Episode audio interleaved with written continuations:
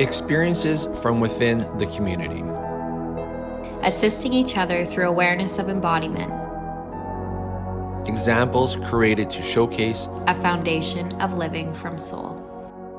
Hi, everybody. So, this is a whole new kind of concept that we've injected in with the regular podcasts that we're always putting out. And these are kind of the foundations of living from soul. The state of being as you move up into higher consciousness, there is kind of those foundations, especially within our solar system and the work that we do, that really kind of are the foundations of who we are and what it means to live as a light being.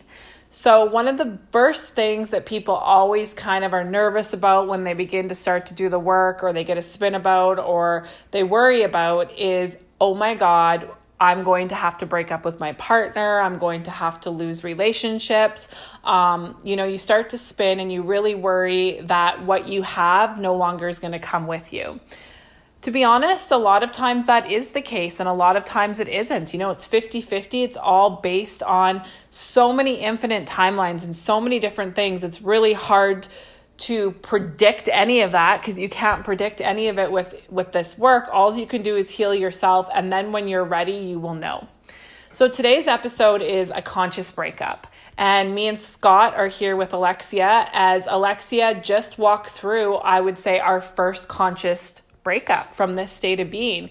And me and Scott really mentored her and really helped her see things and navigate things from the highest point of view. But when Alexia started with us in February 2020, this wasn't even in her view. Mm-mm. And the reason why it wasn't in her view is you get the layers that you're ready to see at that point and there's infinite amount of timelines. So timelines are, you know, trillions of different highways and you are on that car on that timeline and as Scott so eloquently always said when we were going through it, he was like, I don't want to be on this timeline anymore. I don't want to be on this timeline anymore. So you basically take your car and you just don't resonate with the highway you're on anymore and you turn right and you start driving that way. So with Alexia, her layers in 2020 very much were I'm sick and tired of my life. Mm-hmm. I'm sick and tired of the way that I'm living. And you really had to start understanding your core wounds, had to really start to, you know, heal all that, layers with your mom, you know, layers um, with all of that, and start birthing out you. And then friendship started to go away, mm-hmm. was the first thing. So maybe you can kind of speak about that yeah. because that's a relationship. And you really, truly navigated a conscious breakups with friends. Mm-hmm. Yeah, I I mean, friendships that you build in your contrast life most of them can't sustain as you really start to remember more of who you are. And the reason that happens is, like Coco said before, you're now deciding you're going to take a right on the main highway and go off to, you know, this individual road. And they want to stay on the main highway where you guys have always connected and been. So, and they could in, be the partner in pain. Exactly. Yeah. So, partners in pain, um, you know, connecting over moments, the past, whatever people. it is, people, mm-hmm. yes all of that lower Using vibration and density. Mm-hmm. So the friendships that I had going into working with Coco were very much 4D spin, were very much glam, were very much And explain um, that to people yeah, so they understand. Like cacao ceremonies, like I mean, girls club, like it was very different than what I would say friendships look like now for me. And if you're not spiritual, then then you're you're out. Yeah, like that kind of energy. So I mean, but is it like are we spiritual, but we're still like we're still talking about other people we're still judging other people yeah like that's sure. that partners in pain relationship that you were we you were based it was we yeah. present ourselves a certain way but then you don't actually when you talk about people you say you're coming from the high so you use the language so it doesn't sound mean but really you're coming from a low low blow right yeah yeah so so so, so the yeah. context of how that would come up is like wow you know um so and so they're they're really hurt, they're really wounded, and that's why they're treating you like that. But like, fuck them. Like who do they think they are? Do you know what I mean? yeah, so there's that yeah. there's yeah, the very distinct they're switch. hurt. It's they're not doing the Exactly. work. You're doing the work. They're just so very much us Yeah. versus them in those friendships Us versus and them, relationships. exactly. Right. Yes. So it was like, yeah, it was that group think mentality, like very um, again, just language, language, language, zero action or even fucking understanding of how to back it up. Yeah, and very much mixing with clown college. Yes, yeah. So those friendships had really been built off of, I mean, yeah, the- Ego. The, but ego with uh, a mask of soul, Yes. right? And so Talking with soul instead Exactly. of embodying soul. yeah. And so he- I had thought, you know, those were great friendships because I mean, they checked all the boxes that friends are supposed to in 3D. They celebrate your birthdays with you, they buy you flowers, you spend time with them, like X, X, Y, and Z, whatever the I, things if were. I have a problem, I can call You them. can call them, they're your partner in They pain. totally agree they with don't you. push you to be better. They enable you to stay exactly as you are because it makes them feel comfortable. All of that, right? Yeah, and they say they support you. That's key. They Yeah. say they you they support you until you rise. exactly. Well, and the per- that, and then they say they support you, but they are honestly just going behind your back and still talking shit about you. Yeah. Because if they're talking about shit to your face about other people, You're the- they're no different. definitely going behind your back and doing it. Because yeah, exactly, you're no different. exactly. So yeah, um, and you very much came up through the 4D spin. So Mm-hmm. her her relationships were very much um you know, very much that spiritual mask. They were very much those people that knew the language, that projected out to the world that they were a certain way, but behind the scenes they were not. And it really started to show last summer when she began to rise. And I didn't even know that as her mentor, I didn't even know that she had the friends that she did. And I was like, you know, after some of our calls and some of our sessions, I'd be like, things aren't clicking. And the guys just hadn't shown me the timelines or the layers of that mm-hmm. until one day it came up. Yeah. And I was like, wow, okay. I see exactly why you're struggling the way that you're struggling because you're also dimming your fucking light because they don't want you to shine. Because as soon as you started to show who you truly were, they were still us versus them and they knew more than you knew. exactly. So it was always like A competition. competition and belittling. Yeah. Right. So, but it was very sly Yeah. in the sense of that. So, um, you know, I'd have a breakthrough in a session or whatever. Naturally, if you have a friendship and somebody asks you, you would want to celebrate that. Not coming from partners in pain, but the intent being different. But it would always be that kind of like overshadowing. Like, Yeah. I don't know if that's the word. Do you know what I Yeah, mean? or making just from feeling, you just felt like you I just felt like I was constantly like Being as- judged. Yes, and as a flower trying to grow, but then constantly being stomped on by a foot. Yeah, because you are leaving outside of the boxes that, you know, the status quo, even the people with the language don't like because that's going to challenge where their spiritual eagle and where they feel comfortable and you are about to burn that all down. And I remember a pivotal conversation. I was um, at the time getting mentored by Coco, and a friend had invited me out to a cabin. Yeah. And this was a big point for me because my body knew that that was not the right decision for me to go, but my human fought it and I went anyways. And it was a great lesson for me to go. Yeah, and I really want to emphasize that. And I re- I'm just going but- back into that timeline. As she had DM'd me before because we had it was in between sessions, and she said, "Coco, like I really want to go." And I said, "How do you feel about it?" And she said the exact same thing. Like my body is telling me no, but you know I really love them, and I feel like I should go. And right off the hop, you got hit in the face. I got hit in the face with a bat. yeah.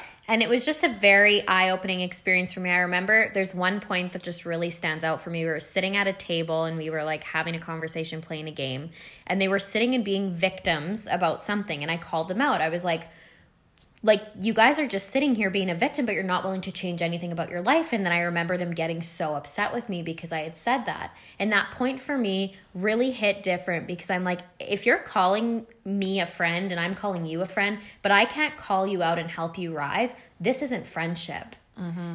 right? I'm like, there's a huge disconnect here because there really shouldn't be, and call you out maybe isn't the right word, but I just brought that to their attention. I'm like, you know what I mean? Yeah, because you were doing the work. You were doing the work yourself of calling yourself out. So you're not, and you were going through it. And to sit at that table when everybody else is being victim, like even us like with our parents with with old friends from contrast life we have a few of them me and scott like we just don't coddle it anymore No, and that and I was at the point where I'm like I'm not coddling shit anymore. Yeah. And so because i'm not with myself Exactly. So that conversation and then, you know, that whole entire weekend that I'd spent with those people was really eye opening for me because there does become a point where you finally feel you've outgrown the old. yeah And that comes with friendships and relationships and everything. But for friendships, that one moment really smacked me in the face. And then, of course, our programming and the box that we're put in is oh my God, to end a friendship has to be dramatic, this big ending, like this hard conversation, all these things.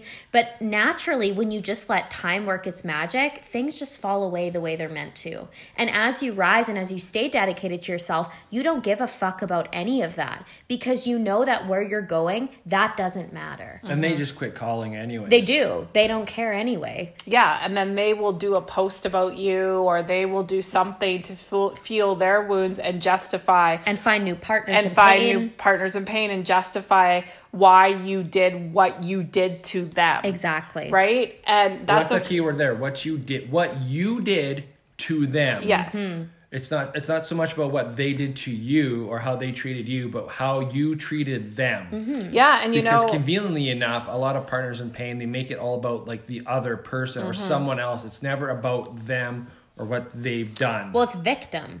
Yeah. it's very victim and you know what's coming to me right now and i wrote about this in my book like my best friend of 30 years when i was on my rise and we moved out to bc like literally i would have swore up and down that she would have never left my life and we moved here and she had kind of just like stopped talking to me and i you know it's kind of foggy i don't even fully remember i wrote about it so um, i will remember then but um, to be honest, she literally, I wrote her an email. I kind of expressed my stuff and I said, like, what the fuck is happening? Like, I haven't seen you since you kind of like stormed out of the, the condo when Scott was talking about unions, you know, it was kind of this whole thing. And then she's like, she wrote me back and she said, you know what? I just can't be the friend that you want me to be anymore. And I will always have so much respect for her because that was 30 years of partners in pain. We grew up in the same town. It's like we, you know, she called me at four o'clock every day at the end of her day to fucking bitch about people. And I really was that soundboard and vice versa. She was that for me. And, you know, that language that she gave me was all she had, but it said everything. Mm-hmm. Because now, where I am five years later from that breakup, I couldn't even imagine her in my life now. And yeah, it didn't need to be anything dramatic, it didn't need to be anything more. I never responded, I never said anything. I wish her well. We just don't follow each other on social media. It just doesn't matter anymore. but and- I have no resentment and I have so much gratitude for who I was at that time and the relationship I had at that version of me. Mm-hmm. And that's the thing too is, you know, as you do rise, you don't hold ill will towards people because what is harboring that resentment and anger are your wounds. Yes. And so when you work on that part of yourself, you don't give a fuck. Mm-hmm. Like you you genuinely do wish those people well because you don't care about harboring those feelings anymore. And Well, a lot of what it is, I think what you're what you're trying to say is like once you know what your wounds are, and you can kind of see how you're responding and reacting from those wounds, you can respond differently. Yeah. Mhm. But once you also know about wounds and kind of understand them, you see them in other people, and you Yeah. Yeah. realize a lot of their behavior is just coming from that wounded place, from you that have scared place. compassion. And Yeah. You have compassion Because you went it's- through it yourself. yeah. Yeah. So it's not. I'm not going to react because I know where this is really coming from. I know you're just hurt. Yeah, well, Yeah. and reaction is just the ego. Yeah. So, you know, wanting na- to be fed. exactly, and, mm-hmm. and it is food. the for ego it. wants a response. The ego wants to tell them. Yes. You know, it's not the light. Revenge, It's not the the fu- light that wants to ever tell anybody anything. And that's the crazy thing about this journey is, you know, I always talk so much about the blueprint of our life. And every single person, every single relationship you've ever had was that player in your game or you were a big player in theirs. Mm-hmm. But we always think that we're such the big player in everybody else's game, but maybe you were that for them. And you really used to always say that to me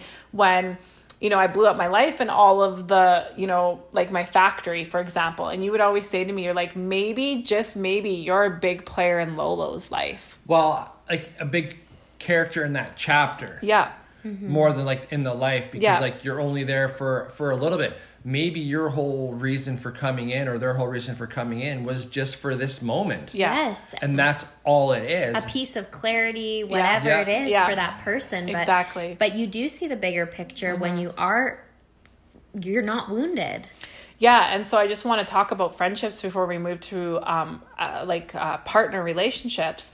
And so you really then got, let's be honest, you really let go of all of your friends. Oh. And I remember you coming here in December, and that's kind of where everything started to smack you in your face with your your partner relationship, but also with your friendships because you were kind of around the community here, and you, um, you know, you met ten people or whatever it was. And I remember you saying to me the one evening, you're like, I would fucking sit with myself in Regina, talk to no one for the next four months just to have the three hours that I had with the people that were conscious Yes. Right? And then you bring her like fast forward to um this weekend and like she might get emotional but she was it was her birthday and we were driving and all of a sudden she's just like crying and Scott's like me and Scott are like, "What? You're crying?" And she's like, "I'm just like so shook and so overwhelmed." And our her birthday had started off at a coffee place, and I said to her, "How are you feeling about your birthday?" And she goes, "You know, it's really weird. I'm just processing some weird feelings because my whole entire life it had been with like the old or my family or my mm-hmm. partner." And she's like, "So that was really weird." And I looked at her and I said, "Yeah, but it's a whole different ball game when you're conscious because all the old is just part of the check boxes. It's just part of what you do. But when you have um, a birthday or an experience in life with people who are at the same frequency as you, it no longer is a birthday. It's a state of being and it's not a hole filler. Whereas previous birthdays would drain people because you're obligated or your wounds to like fill them and be around all these things. Yeah, and to genuinely be surrounded by people who see you not for a human, but for the light that you are is an overwhelming feeling. Yeah. It really is because when you spend your whole life around, you know, people who are your partners in pain or who coddle your wounds or who try to keep you down or all of these different things, mm-hmm. it really is it makes me emotional. It mm-hmm. really is there are no words. It's just such a surreal feeling. It is. It is. And you really Yeah. got to feel that this weekend. So, I mean, now you're around people who are at your frequency, and I feel like you would probably say all o- that you would do it all over again to get to this state over. state of being because no longer do you have conversations about people.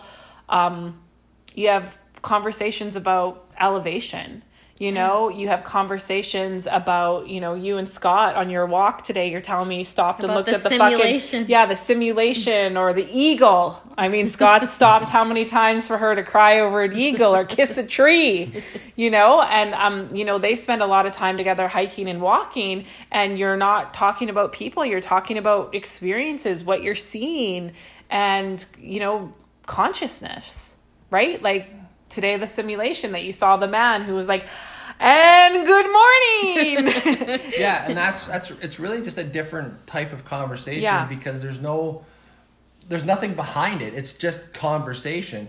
And when there's not conversation it's not it's being. It's not It's just being, being, because yeah. oh my god i feel like i should say something or did i say the wrong thing or did i you know say something weird because there's no judgments because nothing that we talk about is coming from a place of, of wounds and hurt mm-hmm. yeah Although Scott does tell me that I am a character on Beauty and the Beast, a chair or something, because apparently I just don't shut up.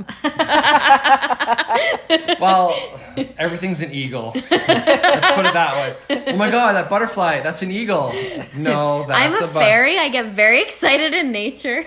yeah. she'll stop and kiss a tree and you just got to get Yeah. used to it But So- it's just all- and that and that and that in itself, like she's able to be like that without judgment, Yeah.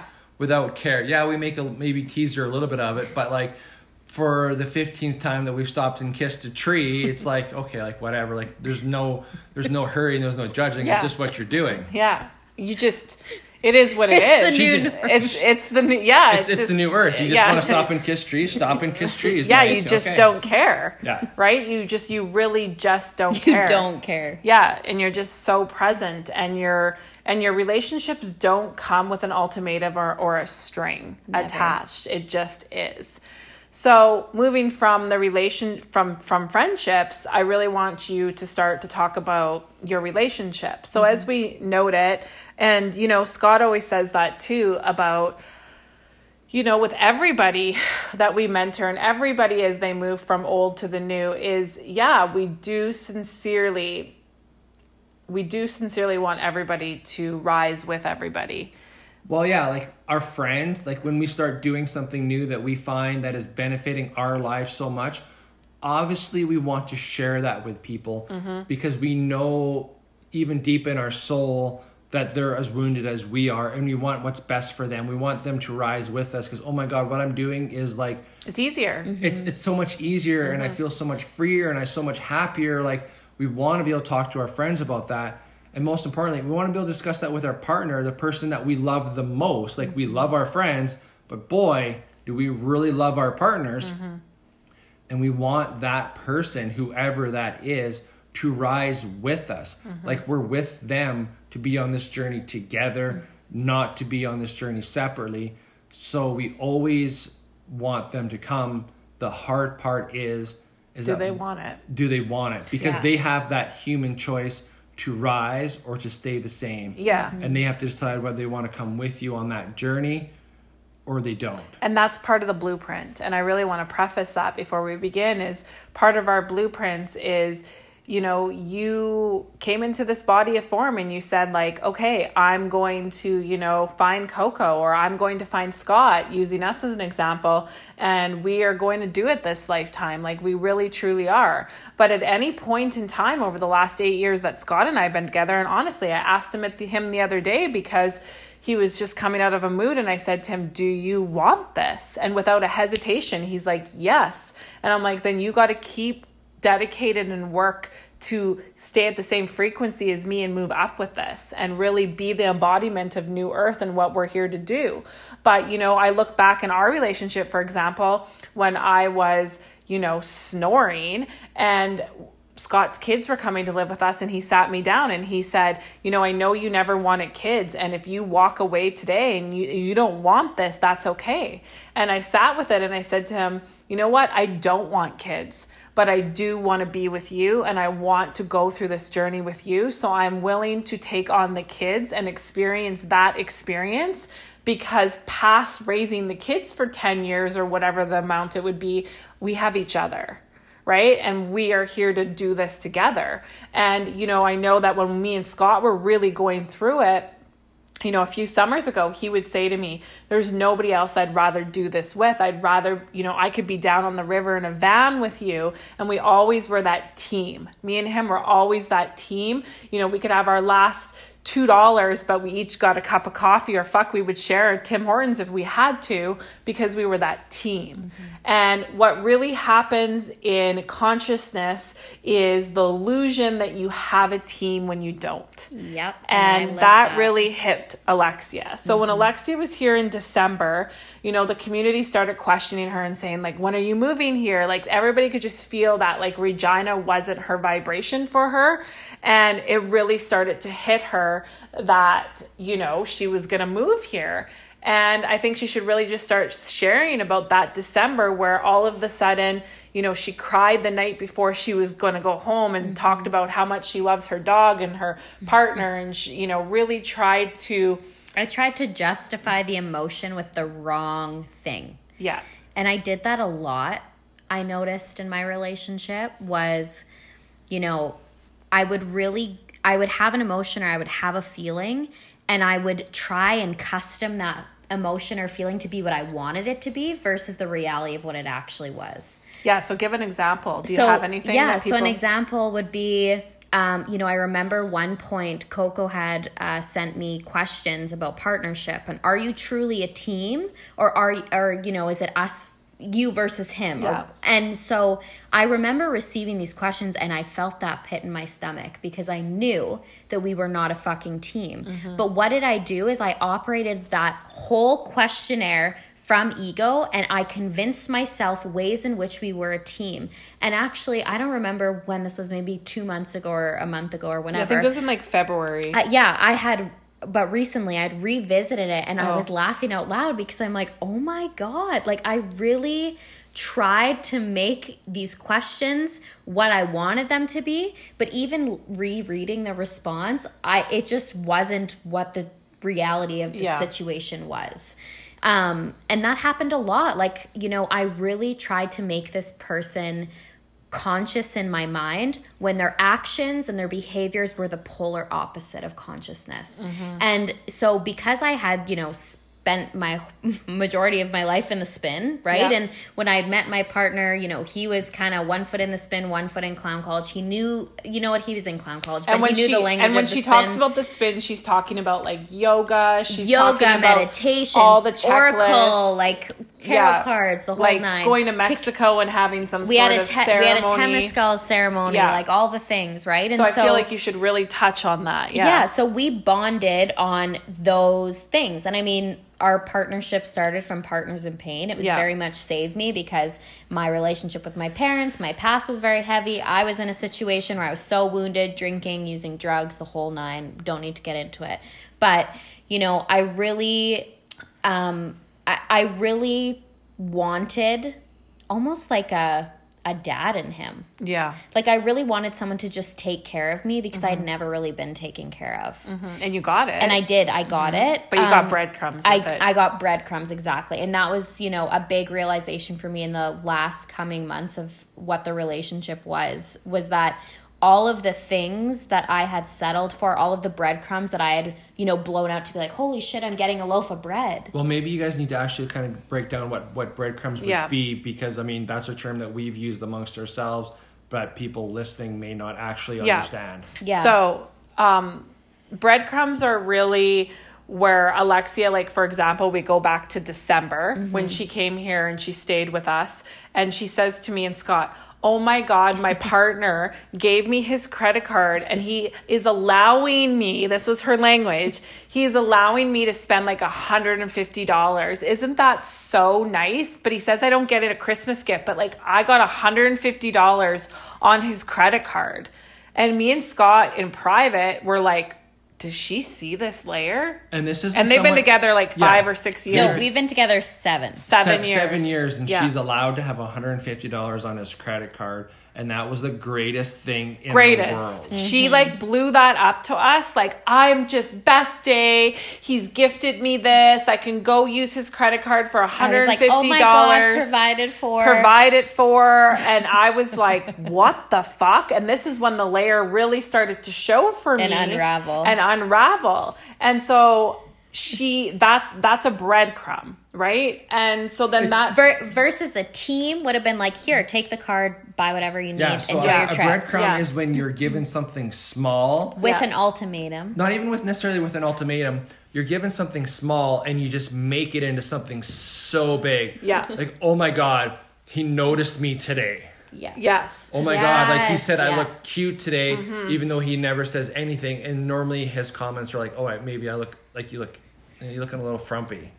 Nobody said I look cute today, so I'm gonna ride that high of that one tiny little thing for as long as possible Yeah. because Yeah. it's so far and few in between. Well, and I remember you did this as well in February when you had started to, you made the decision that you were moving to Kelowna and you're really trying to get him on board to be like, this is our place, we're a team, you know, this is our second location. I'm just going out there kind of first and you can come whenever you want. And I kept saying to you, I'm like, but are you a team, Alexia? Like, are you? And then all of a sudden she faked it till she maked it. And she's like, oh my God, we had coffee this morning. And he's like, use the credit card to buy a couch for our place.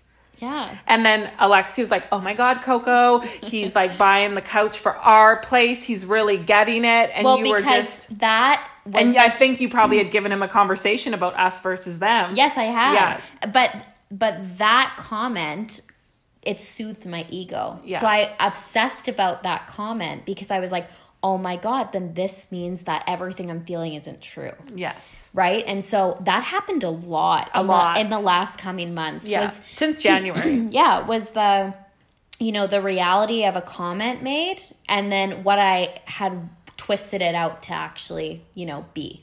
And looking back, reflecting, and you know, anybody listening, give yourself compassion because you don't know until you know when you're mm-hmm. on the other side.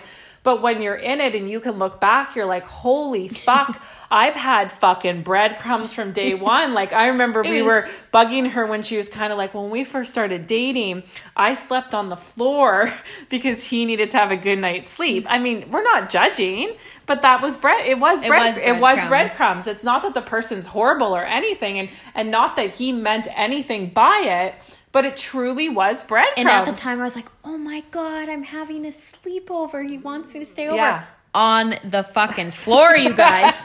Not in the bed, on the fucking floor.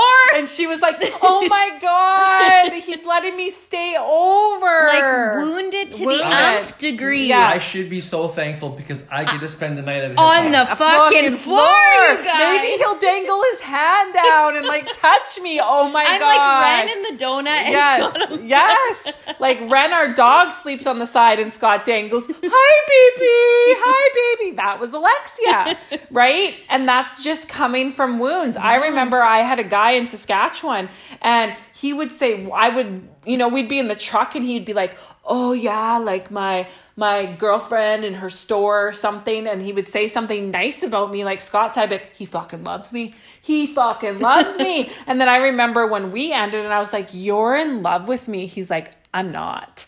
And I just kept fighting him. And I'm like, don't lie to me. Like, I can feel it.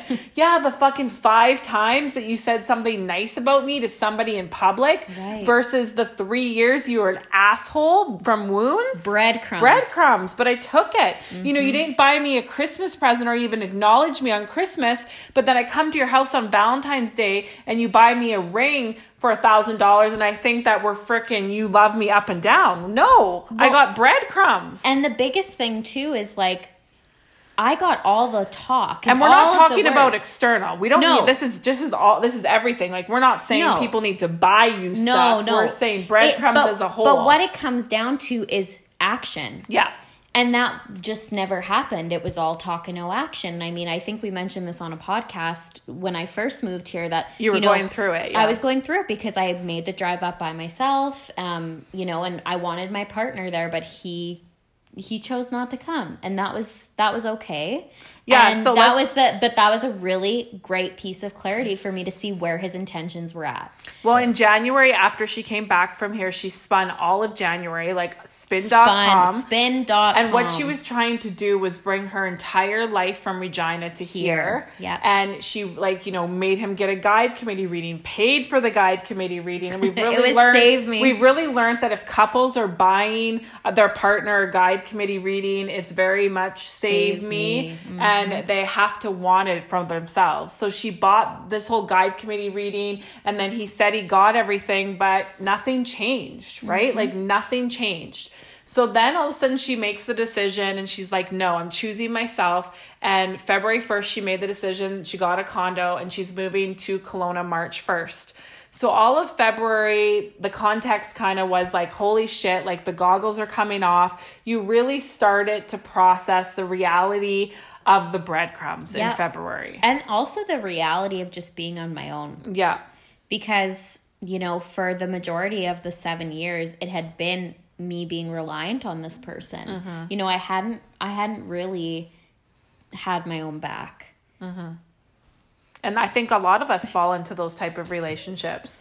Like I feel like a lot of us fall into that. Like Scott and I always talk like if I was to pass away tomorrow, like Scott wouldn't know where our car loan came from, you know? And I think a lot of couples can relate to that, right? But then in the next sense, like Scott has grown so much as an individual and vice versa in the last 8 years together, but very much Scott and I are, you know, one percenter a lot of times with our with our comparisons because we came to each other very much wounded. He was out of his second divorce. I was still in a relationship, you know, very much partners in pain, very much distraction, but we saw each other's light and then we grew together and healed together and have very much had a very open and um, very open and vulnerable relationship.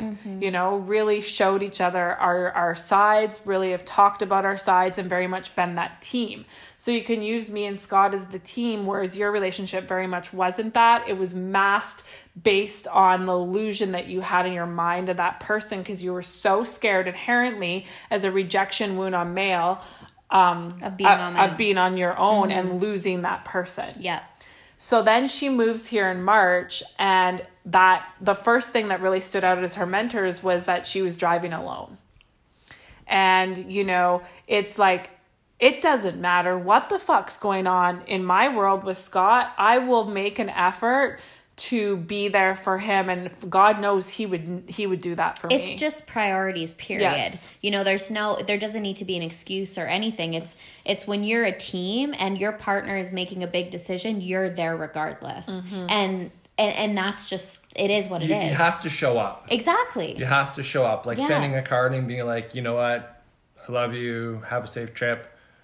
Let me buy you some groceries. Let me buy you some groceries. Doesn't really add up the whole fuck of a lot. No. Mm-hmm. Unless it's some like obviously there's very extenuating circumstances, Mm-hmm. but if this is like just work and you've known about it for a long time and they still can't show up, And they still can't make it a priority. they still can't make it. They're not. They're not making it a priority. They're not making you, a priority. It speaks volumes. it speaks volumes. It really does. Because, yeah, and I mean, And so you had huge breakthroughs once you got to Kelowna because you no longer were in the air that made you sick. You no longer were in the cage that you didn't even know that you were in. And you were mm-hmm. really able to view it from a higher point of view. Yeah. And I feel like that's where your biggest breakthroughs came through. Mm-hmm. So you really were a hot mess when you first arrived because it was just so overwhelming. The frequency change, Kelowna, your place, Yeah. you saying yes to Everything. you. It was you know, overwhelmed.com. And then me and Scott really walked you through what was March, which was your breakup.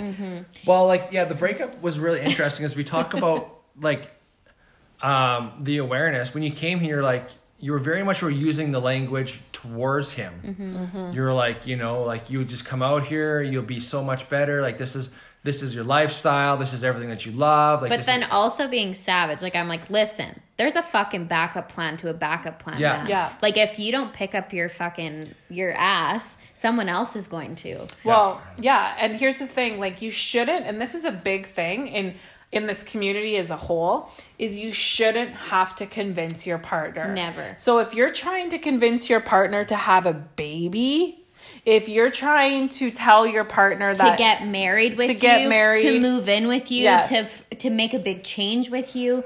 And you know what? Even if your partner does, but then once you get to that destination, they're not supporting you as a team. That in itself speaks volumes. Yeah.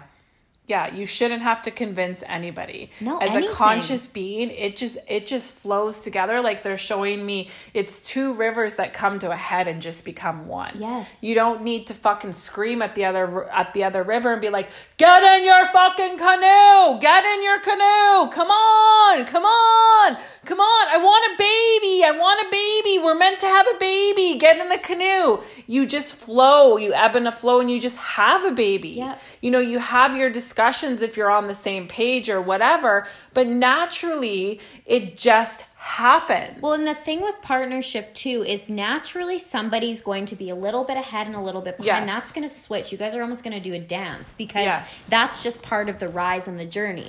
But that doesn't excuse lack of action and that doesn't excuse convincing because even when you are in those states where, you know, maybe Coco's a little bit ahead of Scott or Scott's a little bit ahead of Coco, they're not convincing the other person, hey, get the fuck up here with me. Mm-hmm. No, they're loving that person as they are where they are because everything they do in their life is still, we're a team.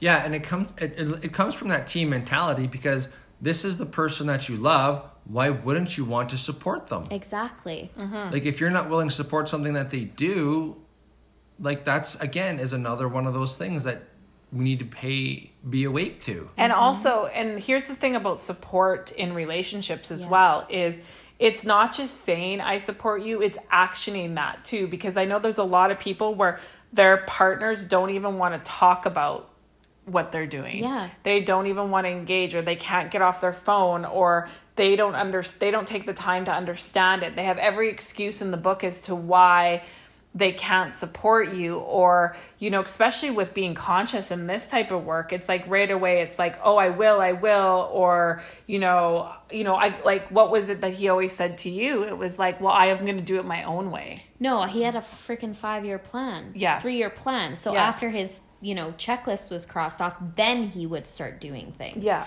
But we're not waiting for some days, people. yeah. It's fucking now. It's action now. It's Mm-hmm. action in the moment now. It's not talking about it and then maybe doing it. It's fucking doing it. Yeah. And you were doing it. So you came here, and one of the biggest things is you were still, I'll never forget, we were in this antique shop with you, probably week one of you living here, and there was this beautiful Egyptian painting, and you you felt it, like you were getting emotional. Me and Scott are like, well, you know, you, you guys you have your guys' credit card put it on your guys' credit card and she was so pinged by that I she couldn't. she couldn't do it because she never saw it as ours it was him Yeah. and if i buy that then He's he's going to want me to pay him back or Yes. he's going to want me to whatever. or he's going to judge or he's going to So you didn't even have a partnership with your partner. no. no you had a dad It was like a you versus me. yes Yeah. and so that started to hit you and we really mentored you on that. We're like look at these things. Mm-hmm. like really notice this. And everybody fucking says they want to you know have the line life. They want to have the great partnerships. They fucking fake it on instagram They until the it. cows come home and you did it too Mm-hmm. Yeah. you know? And they they they fake it. They don't want to they say they're in love. They say all these things. But there's a difference between being um it- there's a difference between loving somebody and being in love Yes. and there's a difference between being in love with the human and being in love with the light. Mm-hmm. Because at the end of the day, the fucking human is going to die. And this body, Scott doesn't exist, Alexia doesn't exist, but this light continues on. And you mm-hmm. just enter into another form Yeah. and, you he- repeat the lesson until you learn it. Mm-hmm. And so for you, you really stood up in all the timelines that you have lived before because you started entering in some of those as you were ready to handle them and realize that this is this is a karmic reversal up, upon lifetimes which is with everybody in serious relationships. Mm-hmm. Anybody in a serious relationship you are reversing timelines. You just are. Yeah. So and they're fluid and They're that's why like fluid. you can't use labels to to stay in a relationship like you know the 4D spin things like oh we're twin flames or we're fucking this and that like no that's not an excuse to be somewhere where you know it's us you know me versus you because it, it it's just i Well, see and- that so much Well, and twin flames, here's the thing about twin flames that is so fucked up and so misconstrued in the 4D is a twin flame is here to push you or pull you. Mm-hmm. Okay? And so in your case, your twin flame pushed you and then it tried to pull you back down Yeah. when you rose. Exactly. Right? And they're one of the most potent relationships to really help you change and heal and move and move on up in your thing. Mm-hmm. But people in their ego, they get this so romanticized thing that we're twin flames and you know we're Soulmates soulmates, but that's coming from your wounds. It is. Because I mean, my God, Scott and Ren are twin flames and like I mean it shows, but it is what it is. Yeah. Right? Like you're attaching to the human label versus the light It and means what that embodies. It it it doesn't matter, people. no And and really, it matters only if they're coming with you. Yes, Exactly. exactly. yes But Exactly. But here's the thing: a point relationship isn't just point because it's positive. Mm-hmm. A point relationship is impactful also because it can be negative. Yeah. Mm-hmm. Like we always want to make things out to like, oh, you know, this person's such a great person in my life, but a lot of like your arch nemesis, your your villains, the people you know that you dislike in your life are point relationships Mm-hmm. because they've really helped shape you and help you rise in some way in some way, good or bad. Like that's why there is no. That's essentially why there is no good or bad. Mm-hmm. It's just like learned, unlearned. That's what we need to look at it is Reversed. because that's really Yeah. what it is. Is learn, unlearn. Did I learn a lesson and did I rise or did I like not learn anything and I'm staying right where I'm at? Well, and one of the biggest things then that I noticed with you that you started processing in those first few weeks of March was, you know, we get this fantasy in our head too that never again, mm-hmm. never again are we going to get somebody this good. Yeah, and so wanting to stay because of that. Yeah. Right? Of like, you know, your ego will try and pull at anything. Well, you're never going to find someone who's going to love you like this way. You're never going to find someone who fucking meditates in the morning with you. You're never going to find someone who enjoys coffee as much as you. But really, like, those are all the excuses that we try to use so that we can, you know, stay in the experience we're in because it's comfortable and familiar Yes. and we don't know any different. And oh my God, I don't want to have to start this all over again. And I hear all the things out in the world and how horrible it is to date or do all this stuff, and everybody's fucked or wounded or whatever stories you tell yourself. Mm-hmm. But really, you're you're lying to yourself. Mm-hmm. So in your journey then in March, you kind of went through that whole scenario, and then it got to a point where she had just simply asked him to come out here and see what what she had built and see what she had had and experience the life that I'm living out here. yeah, and he couldn't. No. He couldn't choose her. He couldn't make her priority. And then me and Scott as mentors, it was like every day that she was fighting to prove this, to show this. It was draining It was draining her, you know, and she was coming from that consciousness. So then it kind of hit um, a point where she's like, "We're done. We're breaking up." And then you cried and really mourned that for a whole week, Mm-hmm. like you were in a spin you were in the human and everything you know just hit her she'd go to the mall she, she would cry she'd hear a song she would cry she very much went through that human emotion and then what has happened is then scott came in sensei scott and fuck the whole shit up no but what he then mentored her on was this Well, I told her like everything that she wants him to do, she's fighting with him so hard to do to get him out here that she's attacking him. Mm-hmm. And then what what do people do when they get attacked is they retreat and they pull away.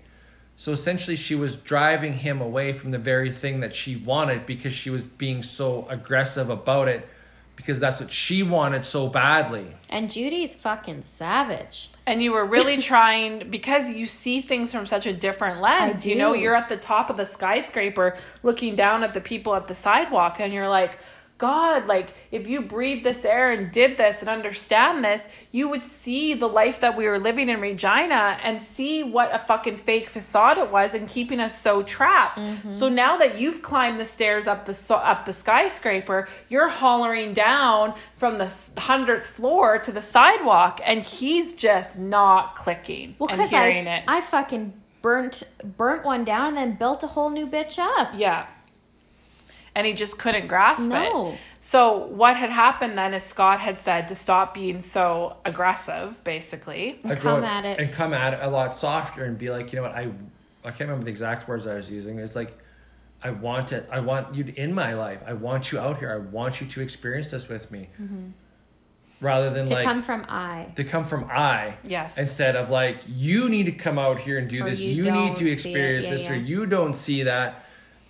And but And what Scott had also really mentored on, which I thought was so great, is the guy only knows what he knows. You know, he's coming from strong lineage, and from the three of us sitting here, we come from Saskatchewan, which has the Sask vibes checklist. Eeyore vibes. Eeyore vibes, where it's like do to do, everything's just this. You know, you have such your checkbox, your five year plans, your savings, your money, like just the deeply rooted things in fear Mm-hmm. that you can't even imagine the life that we're living because that's what you do at 65 Mm-hmm. once you've hustled and saved every single or that's penny. what you see in TV. Yeah, Yeah, on once you've got the kids, Yeah. you've you've Yeah. gotten married, you bought your house, you've got a boat, you got a cabin. Yeah, and how Yeah, it looks to the external. It's Exactly. TV. It's One Tree Hill. It it's is. OC. It, Yeah. it doesn't exist because that stuff is all fake. yeah. Mm-hmm. So you can't even comprehend living that life, even though like you kind of secretly covered that life because you, you, were don't. taught you have to.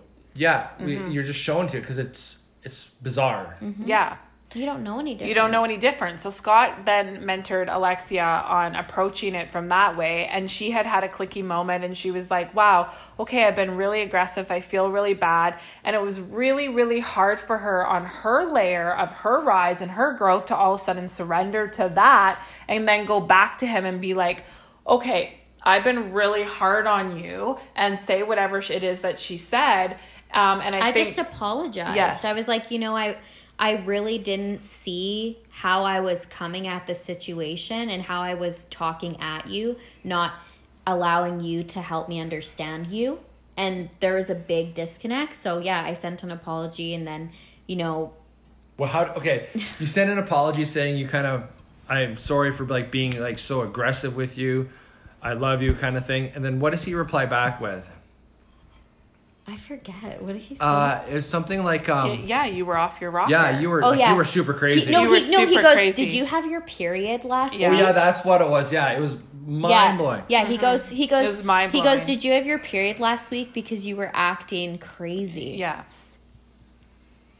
Take that. I'm in. like, I'm and like, then then and, and then, then we got on- everything pivoted yeah, from every that point. everything And pivoted. then it was just a lot of statements like that is what you Led kept to- you kept hearing from him over and over again. blaming you. and what was so crazy, you guys, is when I was in it, I never saw it. yeah. I never saw it, and I bet you these comments were happening all the time, but I never saw it. Mm-hmm.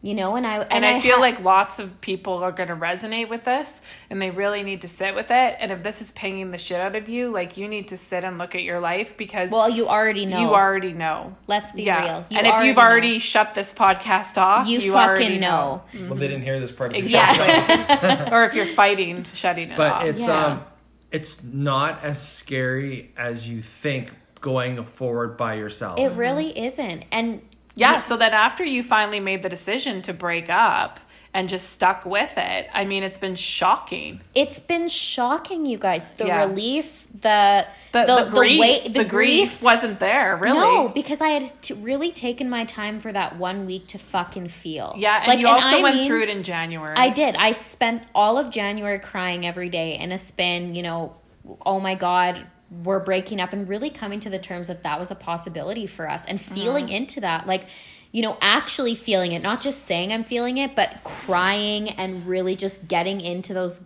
fucking uncomfortable emotions. Yeah. And then for the week that I took, I feel like, you know, the combination of January and that week, it really helped me speedline things. And that was shocking for you too. I was like, what the fuck? Because when we're so used to these dramatic and hateful When you're wounded. wounded yeah when you're an ego and you live in your contrast life and you live from your wounds you know it everybody hates everybody or somebody cheated or you know it's it's Like, never civil or whatever so to have just a conscious breakup Easy, amicable. For you Yes, we can't for me. speak for him No. but for you it's the weirdest thing Yeah. amicable like you know we can still talk on the f- like Yeah. you know i could call him tomorrow and it would be Fine. there's no animosity between us it's an understanding but you know what what really hit me was the that time is such a fucking illusion Yeah. because the last relationship that i had ended it took me two years to get over the guy mind you i was wounded and whatever but that's And- so classic when you're wounded no, it is. It it, it really you It sit and you're the martyr. You yeah feel and so it becomes so sorry you become for yourself. so addicted to that pain and the chase. yes Right? Because your your family would call you and be like, "Are you doing okay?" Yeah, You'd be that's like, been which an eye opening thing for Yes. You'd her be too. like, "No, I'm fine." Yeah, I'm like, "Are I'm- you sure?" Yeah, people can't No, accept it. Oh, so are you guys back together yet? No, we're not. But I'm fine. I'm I'm fine. I'm happy. I'm happy. Like literally, like people called me, you know, my family for my birthday, and they're like, "So how are you doing? Are you okay?" I'm like, "I had a, the best day, and I'm great." You know, people, But people can't, can't accept that. No, they can't. Because nobody has conscious breakups. because we want that other person to be in pain. because Yes. then they're reliant on you. Well, not so much that they're reliant on us because that just makes sense. Because if I were to do it, oh my god, I'd be just so devastated because they wouldn't Mm-hmm. After have, seven years. After seven years, Yeah. but they're not. They're approaching it from a wound Mm-hmm, rather than like we just fell out of love. well, yeah, and you and you hear things from people too, like, oh, we should go. You know, I mean, her mom's aggressive, but like, it's like we should go key the car. You know, making jokes, but that's what people do. No, they do. You know, what do you want me to do? I'm gonna go stalk him. I'll go or- steal the dog. Uh, yeah, or I'll go. You know, get your clothes back or whatever. And you're just like, fuck, none of that matters. But when we're wounded, we do whatever we can to drag that on and inflict the pain. And honestly, if you don't sit and heal from it, it just rolls into the next relationship and the next next and the next and the next. So it's just been so eye opening for you. And now, you know, you pay, you've paid your rent, you know, three months here on your own. You've done everything. And I think it just, it changed you. It really did change me. Mm-hmm. You know, I I am really appreciative of the experience as hard as it was at the time. Yeah. I really am appreciative of it because it taught me a lot and really it taught me that I'm okay just by myself. I don't need anyone. I don't need to ever be reliant on anyone because I got me. And I've proved that to myself time and time again that like I can provide for myself. I can sustain myself. I can be the source of my happiness. I can be the source of my energy. I am the the source of everything that I need. Another person coming into my life, yeah, they contribute and and you know, they add to They- that, but yeah. they aren't the source. Yes. And I feel like when we're so wounded, um, they're the source, you know? They're and everything, And, you and, know? and I know that there's so many people that are listening to this where you're in a relationship where that person is your source. Mm-hmm. And it actually physically makes you want to vomit if that person left. And you know, I used to kind of go through a layer of this myself with Scott because Scott very much I was like, "Oh my god, he's taken so much care of me when I was a hot mess." Mm-hmm. Okay? When I was going from ego to soul. But it's only been recently where I'm like, "I'm okay." Mm-hmm.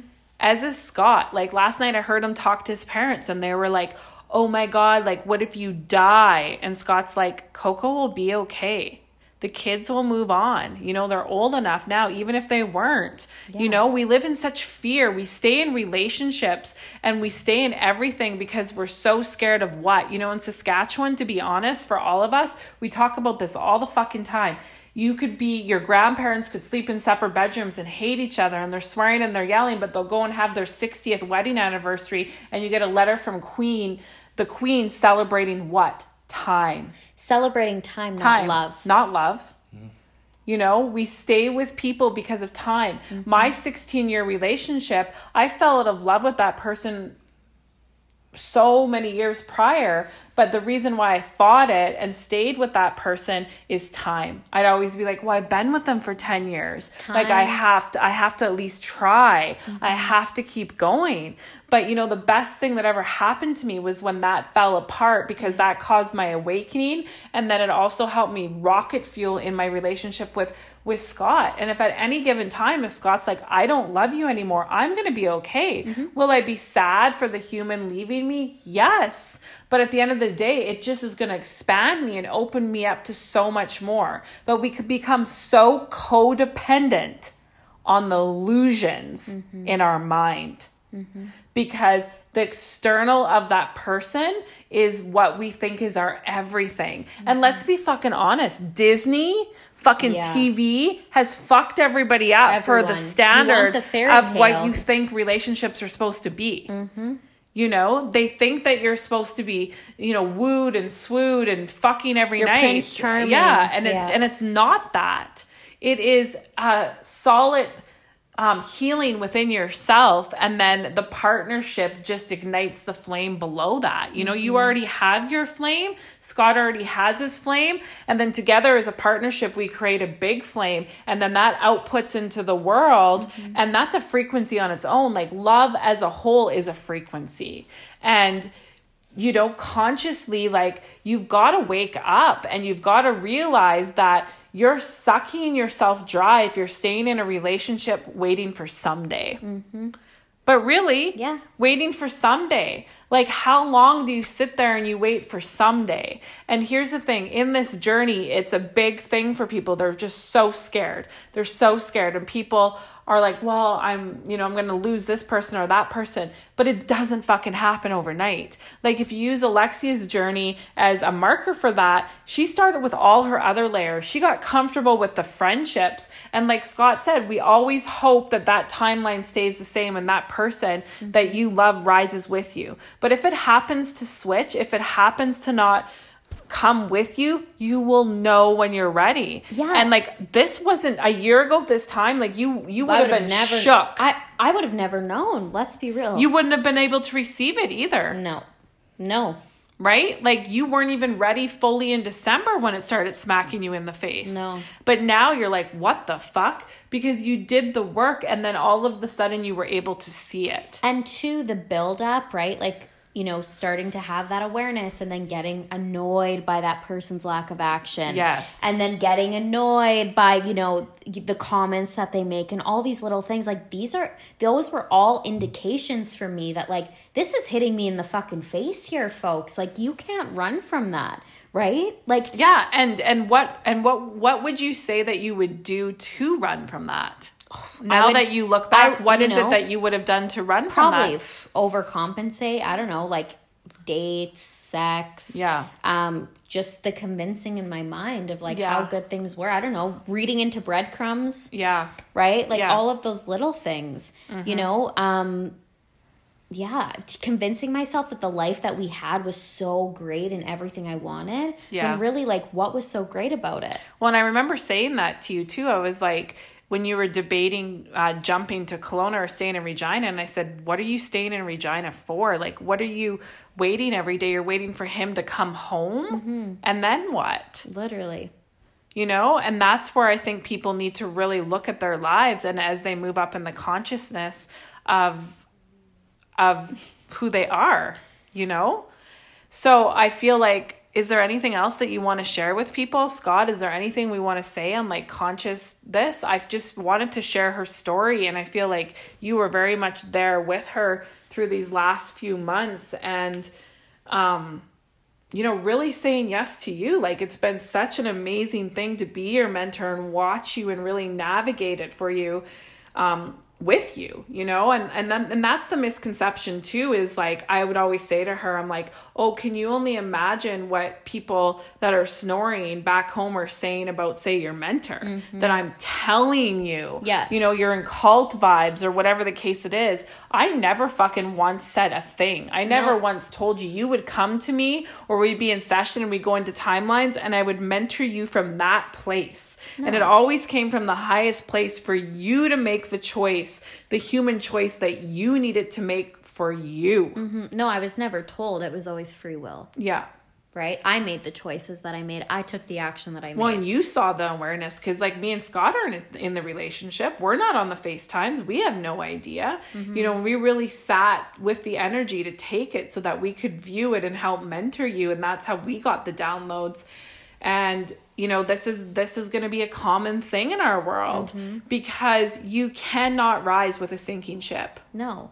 And you know, also, the breakup doesn't have to be this big blowout either. We No. talked about that with friendship, but it's the same with the breakup. Like, it really wasn't this big, dramatic ending, fight, screaming, whatever. Yeah, we had some heated conversations. There was emotion for sure. But, you know, at the end of the day, I do still have love for that person. I wish them well in their life, and I can genuinely say that. Mm-hmm. Like, I remember being in contrast, wounded as fuck, being like, "I you know, I wish the best for them. No, I had secret resentment I was harboring. Yeah, But and you hope that their next relationship was they- worse, yeah. right? But truly, like genuinely, I do hope that this person finds everything that they They're can in the life that they're that they're choosing In the to frequency they live at. Mm-hmm. Exactly, I do hope that for that person. And the years that we did spend together, they were great through the lens that I was operating from. Yeah, and the wounds. Exactly. But moving forward, you can't you can't be dedicated to rising and not have a partner who's willing to move up with you. Yeah, and don't settle for, well, I've got a little bit of what I want, Yes. is really what it is. Yeah, and I think we really need to say that before we go. And I know that hits different, and I can feel the energy of people, but it's the fucking truth. Mm-hmm. You Whether- can't embody New Earth and be living from that state while you're in fucking clown college with your partner. No. You can't be sitting here living in fear. You can't be begging him to have a baby or change or marry you or do all that Stop a habit, you yeah know. you can't sit there and you know every single night sit next to a partner who's getting wasted or getting high on weed and expect you both to fuck and to live from new earth you just can't No, because let's that's be call- real. that's dressing a wolf in sheep's clothing and saying that you're doing it Yeah, and you know, if they're using the language, you guys, that's not because they're fucking doing it. That's because they hear you speaking the language Mm-hmm. and they're using it back at you.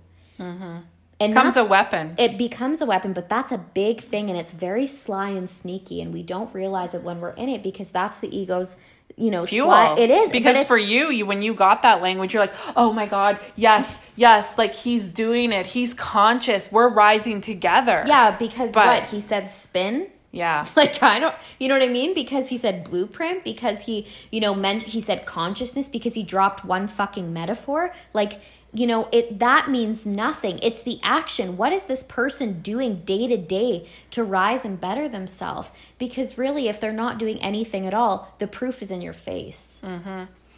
and if they have a and if they have an ego about it and there's couples too where they think that they know more and they don't and you're beneath them you know oh well you're doing the work that i've known about for years.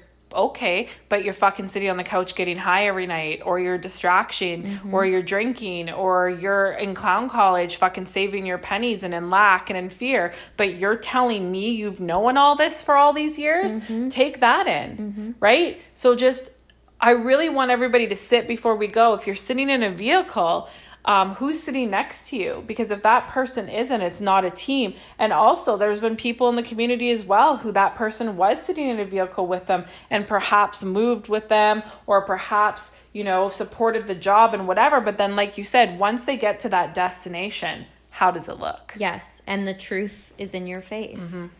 Are they are they helping you pull or are you pulling them? Yeah. Yeah. So take that in. Welcome to being conscious and having relationships.